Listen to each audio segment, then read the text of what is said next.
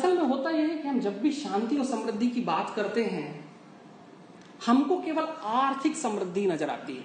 माननीय थावरचंद जी ने एक बड़ी अच्छी बात कही कि हम आर्थिक संपदा को ही हम समृद्धि का पायदान लेते हैं। अगर कोई बहुत स्वस्थ है तो उसकी शहर में कभी कोई बात नहीं होती। लेकिन अगर घर पे किसी के कोई नई गाड़ी आ चुकी है तो पूरा शहर उसकी बात करने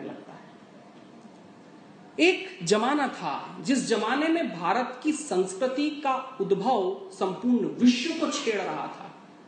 उस जमाने की सबसे मूल घटना यह थी कि जहाँ पर एक सन्यासी का होना समृद्धता का एक पायदाना माना जाता है।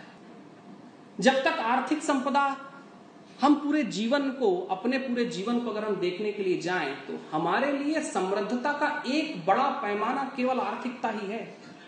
हमने शारीरिक समृद्धता खोई है। हमने मानसिक संपदा इंटेलेक्ट जिसको कहते हैं अंग्रेज़ी में, वो हमने खोई है। हमने सांस्कृतिक संपदा, जिसे हम कल्चर कहते हैं, जहाँ पर नृत्य है, गायन है, कविता है, भाषा है। आज कितने लोग हैं जो भारत की मूल भाषाएँ ढंग से बोल पाते हैं? लोगों को तो आज हिंदी बोलने में साहब शर्म आती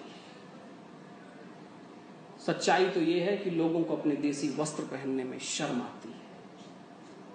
ये हमारी इंफीरियरिटी का, ये हमारे पतन का एक सबसे बड़ा कारण है, क्योंकि हमने जीवन के सारे मूल्यांकन अपनी पद्धति से नहीं किए हैं। हम जीवन के सारे मूल्यांकन आज भी किसी दूसरी पद्धति और विचार से कर रहे हैं। समृद्धि का कोई भी पायदाना आर्थिक के अलावा दूसरा नहीं है, मानसिक संपदा नहीं है, सांस्कृतिक संपदा की कोई बात नहीं। हम बात नहीं करते हैं कि हमारी शिक्षण संपदा क्या है। थावरचंद जी ने एक बड़ी अच्छी बात कही थी कि बच्चों को पढ़ाओ। हम पढ़ें। लोगों ने यहाँ पर शिक्षा की बात कही।